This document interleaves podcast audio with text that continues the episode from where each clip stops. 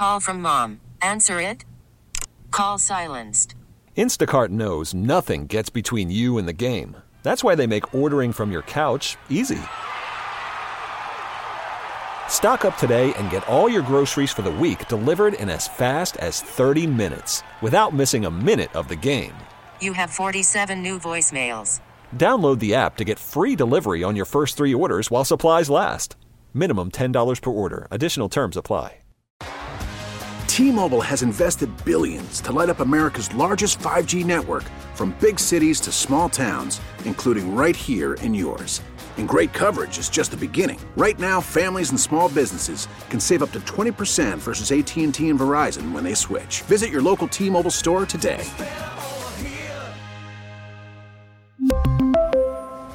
Plan savings with three lines of T Mobile Essentials versus comparable available plans. Plan features and taxes and fees may vary. Welcome back to the NBA Finals preview here on 1140 The Bet. Adrian Hernandez here with someone I've been waiting to talk to for a minute and glad we got him on the show. With us now is Jake Fisher of Bleacher Report. He's also the host of the Please Don't Aggregate This podcast. And apart from being a newsmaker, he's also an author of the book Built to Lose How the NBA's Tanking Era Changed the League. All insider calls are brought to you by BetQL. Bet smarter and beat the books. Download your BetQL app today or visit BetQL.com. First and foremost, Jake, welcome to the show. And how are you doing? I'm doing well. How are you? Thanks for having me. No, we're doing good. Uh, we kind of sad that basketball's going away, at least, you know, on the court. We still got the draft and free agency ahead of us. But as we start this, I want to ask you, and, and no better person to ask than someone who who literally wrote the book on tanking. And, and it's been interesting, especially this year, when you consider it's been a long path for Boston, but they've kept that core that they've drafted. Golden State, throughout its iterations of being dominant and the surprising team, and throughout this era of Golden State, they've kept their core. And even this season, with surprise teams, whether it was Memphis or Cleveland, Minnesota, some of these teams that were really built by the draft, and as opposed to trying to do the big three mentality. Is that something that was just an oddity this year, or something that you see teams moving on in the future uh, trying to replicate? You know, one thing that's kind of become a bit of a of a theme of late around the league is superstar players kind of taking back the power, you know, taking greater agency in requesting trades, trying to get to situations that they find more advantageous for themselves in their career. Um, so I, I do think that you know tanking, rebuilding, trying to build a team organically.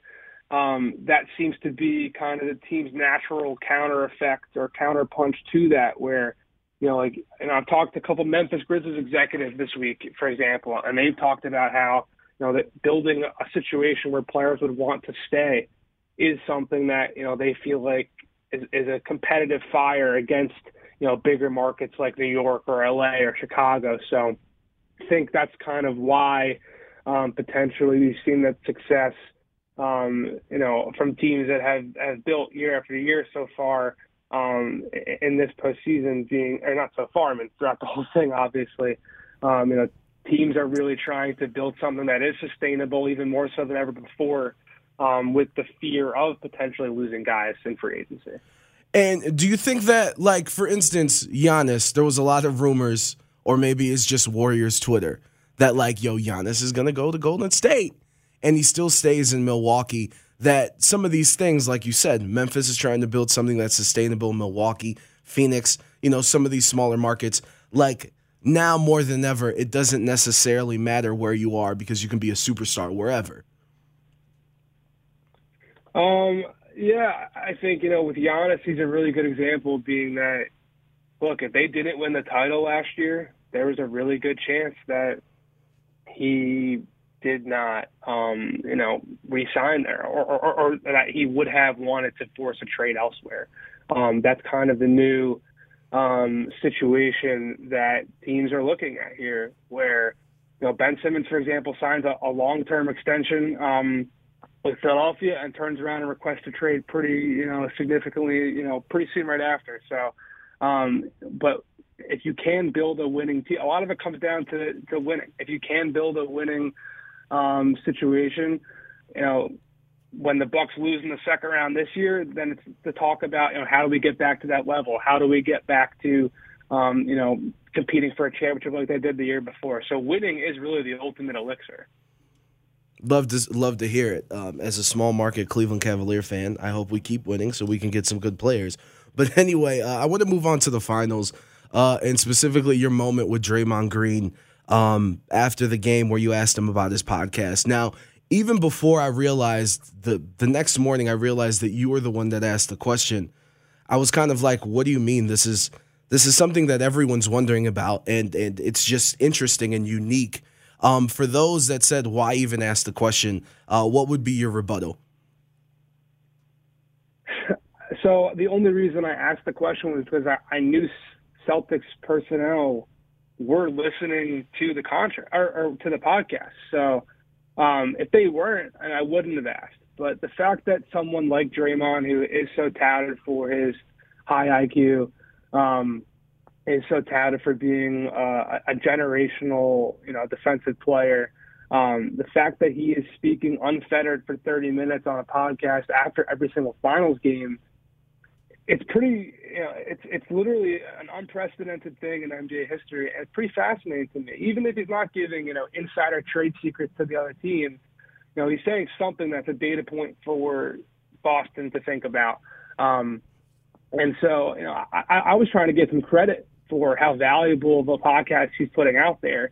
He clearly heard the word X's and O's and latched onto it and wanted to kind of punch down a little bit being that you know I, I think a lot of people in the media try to um, exert their basketball knowledge into a situation rather than asking players questions. But I, I was just asking. I, I was asking for him. Um, uh, and I, I was asking for his his viewpoint on potentially the thought that Boston people would be listening and gaining at least something of insight from what he had to say.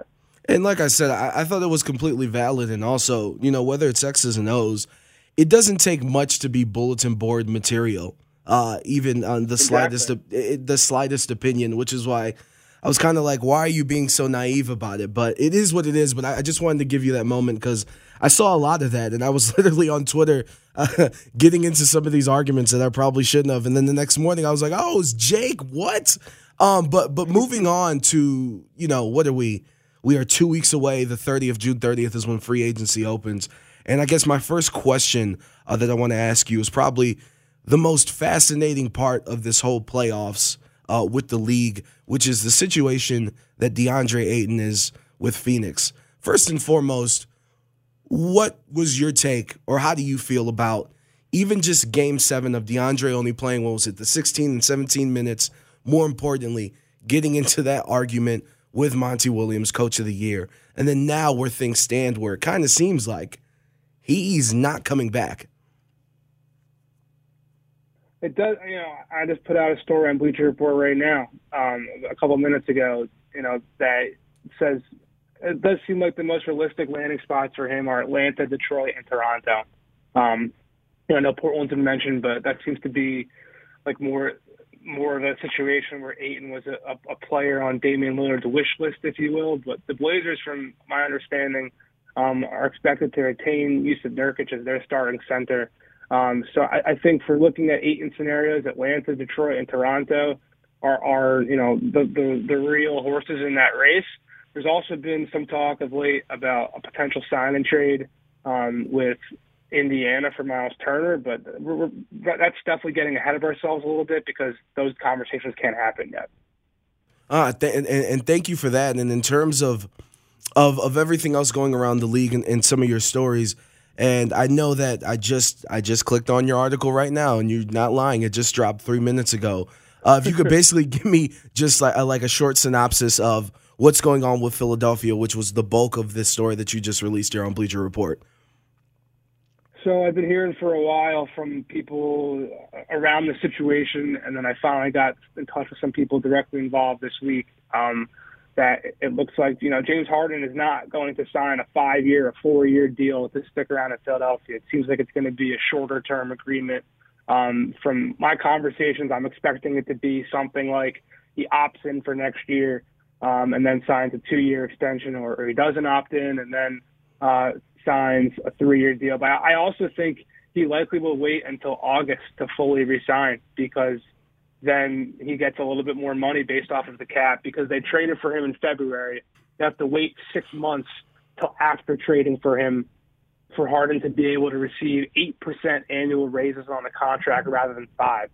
So that is something uh, I'm expecting to see um, moving forward here. Outside of Harden, you know, they're definitely exploring Matisse Thybulle, Danny Green trades at number 23, and Tobias Harris is definitely consistently going to be a name uh, that I think we hear about in trade conversations. Jake Fisher from Bleacher Report joining us. He's the author of Built to Lose: How the NBA's tanking era era, excuse me, changed the league, and he's also the host of the Please Don't Aggregate This podcast. I know recently you had T.J. Jones on the show who covers the Utah Jazz for the Athletic, and the Jazz are another one of these teams that are going to be one of the more interesting situations this offseason. Here being so close here in Las Vegas. We have a lot of Jazz fans. So, you know, and Donovan Mitchell kind of flirting in Miami with Jimmy Butler. It I, I thought I was from the understanding that when you look at Rudy and Donovan Mitchell, that Rudy was the easy quote unquote easier contract to trade, and Donovan still has three years left. So basically, where do we stand with the Jazz right now, and, and what are they trying to do moving forward? You know, the Jazz are going to explore a lot of options for Rudy Gobert. I'm not convinced he is actually going to get dealt, but they're definitely talking about him with various teams. Um, from there, uh, you know, it's just, it's gonna it's gonna be a matter of if they really do think they find a deal that that keeps them in playoff contention, championship contention, and maybe even makes them a bit better. You know, if it's something with Atlanta where they get back Clint Capela and a wing player, um, or maybe more um, you know, something with Toronto where they get back OG Anunoby. But those are kind of the scenarios that I think make the most sense for the Jazz. But um, at this point in time, uh, I, I think it's going to be hard for the Jazz to really find a deal that meets their asking price outside of Atlanta. You know, I, I think ultimately getting perimeter defense, but also keeping you know a, a real stalwart center you know, it's going to be a challenge outside of any team that really, besides the Hawks. The Hawks are the most motivated team right now in the league to make pretty sweeping changes. Um, so I think that's kind of the Jazz's best opportunity. You know, with Mitchell, they want him to be the centerpiece of hosting the All Star game in February in Salt Lake City. That's been made pretty clear to me. And it's kind of like a Cleveland keep, Cleveland vibe this earlier this year with Darius and Evan and Jarrett, right? Exactly, and they want to keep him long term beyond that. So I think ultimately um, there's going to be, um, you know, a, a, lot of effort to try to placate Donovan to make him happy, but also with Danny Ainge involved now, I'm really curious to see, you know, the outcome of the coaching search um, is going to really show us a, a pretty key data point on, on, how this team is going to be built moving forward as it pertains to Donovan Mitchell and, and what he, you know, purportedly desires in Utah. And Jake, we, we appreciate uh, everything, and, and I know we're in the middle of the NBA Finals, and you got to get out of here. So, just two more quick questions. Uh, number one, for the casual NBA fan who is going to go next week, oh snap, the NBA draft is here. Um, from from an outside perspective, uh, what should we expect in terms of will there be a lot of movement? Are some of these teams going to move up, try to use these picks um, to pick up good players and make trades and things like that? Now, I've been saying we're going to see five to seven trades in the first round. Ooh. We've already seen two, where Denver, you know, traded for the 30th pick with Oklahoma City, and last night Dallas traded the 26th pick. Um, for Christian Wood to Houston. So that's already two. We only, we only need three more to get to five. And I definitely think you know, with Portland looking to move seven, Sacramento's definitely taking calls on four. Um, then you got you know the Hornets down at 15 are, are apparently uh, you know that that pick is available. Um, from there, uh, you got New York looking to move up at 11. Washington said to be listening to calls at 10. You go down down the list. The Spurs have three picks. The Grizzlies have two. Um, so there's going to be, I think, a ton of movement on draft night. I think a ton of veteran players um, are going to get moved as well, and uh, it's going to have pretty dramatic impacts on free agency. Being that I think this Portland seventh pick and, and their trade scenarios, um, you know, that's, that's holding up the Rudy Gay, the OG Anunoby, the Jerami Grant, the John Collins vortex of all those potential trade candidates Um, so once that domino falls, it, it could lead to another ripple effect of potential outcomes. And Jake, like I said, I'm from Cleveland, so I got to ask you a very specific Cleveland Cavaliers question. Collin Sexton, uh, specifically with Collin, it's interesting and something that's been brought up through this playoff run. Uh, for years, we talk about how Rudy Gobert uh, in the playoffs kind of gets singled out and played off the court because teams game plan to attack him specifically. And in some of the conversations that I'm seeing on the flip side, you know, Collin's an undersized guard, so teams are going to try to attack him. And I think that in this playoff run, it kind of became very evident. And obviously, Kellen, uh, Collin, excuse me, can get buckets. And is he willing to kind of take a, a pay cut or around $10 million to stay in Cleveland. And I know we've heard reports that the Lakers are interested, but I guess what's the latest that you're hearing regarding Collin? Yeah, I think he's going to have interest in several teams, um, or from several teams. Detroit and Washington get mentioned the most frequently, but the Cavs do have interest in bringing him back. That number um, is definitely, uh, you know, between 10 and 15, I think, is a number that the Cavs certainly would like to have him on, being that there's going to be uh, obviously, you know, a very expensive payroll there moving forward. Darius Garland about to get extended, and you know, Evan Mobley will will eventually too. You so, love to see um, it. I think. yeah, I think getting Collin on a, on a lower term deal is certainly what uh, the Cavs are hoping for. Uh, Jake Fisher joining us one more time the author of Built to Lose How the NBA's Tanking Era Changed the League Forever. He's a newsmaker for Bleacher Report and also his podcast. Please don't aggregate this podcast. By the way, the last month, the guests have been phenomenal. Jake, before we get you out of here, do you have time for one more question? Hit me, man. Look, I'm not trying to downplay Boston. They've come down 3 2 two times in a row. Making it three times seems extremely difficult. But on the flip side for the Warriors, how does their offseason change depending on if they clinch tonight before game six or on Sunday for game seven and win this championship, or if they end up losing to Boston? Yeah, I, I don't think much really hangs in the balance for what they're going to do depending on on their outcome. I think you know Jordan Poole is someone they're going to have to address with his extension. Andrew Wiggins is someone they're going to have to address with his next contract. But this is a team that is fully uh, you know designed on competing for the championship around Stephen Curry with Klay Thompson and Draymond Green still in the fold. So that's where things stand, and that's pretty much where everything's going to be. Jake Fisher, Bleacher Report, joining us, 1140 The Bet Las Vegas. Jake, thank you so much for the time. Appreciate it. Take care. T-Mobile has invested billions to light up America's largest 5G network from big cities to small towns, including right here in yours. And great coverage is just the beginning. Right now, families and small businesses can save up to 20% versus AT&T and Verizon when they switch. Visit your local T-Mobile store today.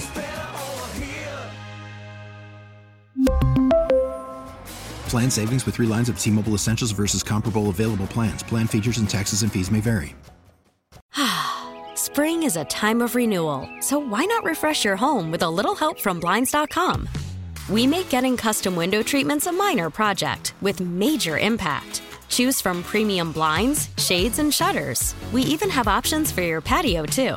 Blinds.com invented a better way to shop for custom window treatments. There's no pushy salespeople in your home or inflated showroom prices. Our design experts can help you find the perfect window treatments on your schedule. We'll even send free samples directly to you. Plus, we can handle the measuring and installation for you. Unlimited window treatments installed for just one low cost. And with Blinds.com, you'll always get transparent pricing, no hidden fees. Our free shipping and 100% satisfaction guarantee can put the spring back into your step and into your home, too. Shop Blinds.com right now and save up to 45%. Up to 45% off for a limited time at Blinds.com. Blinds.com. Rules and restrictions may apply.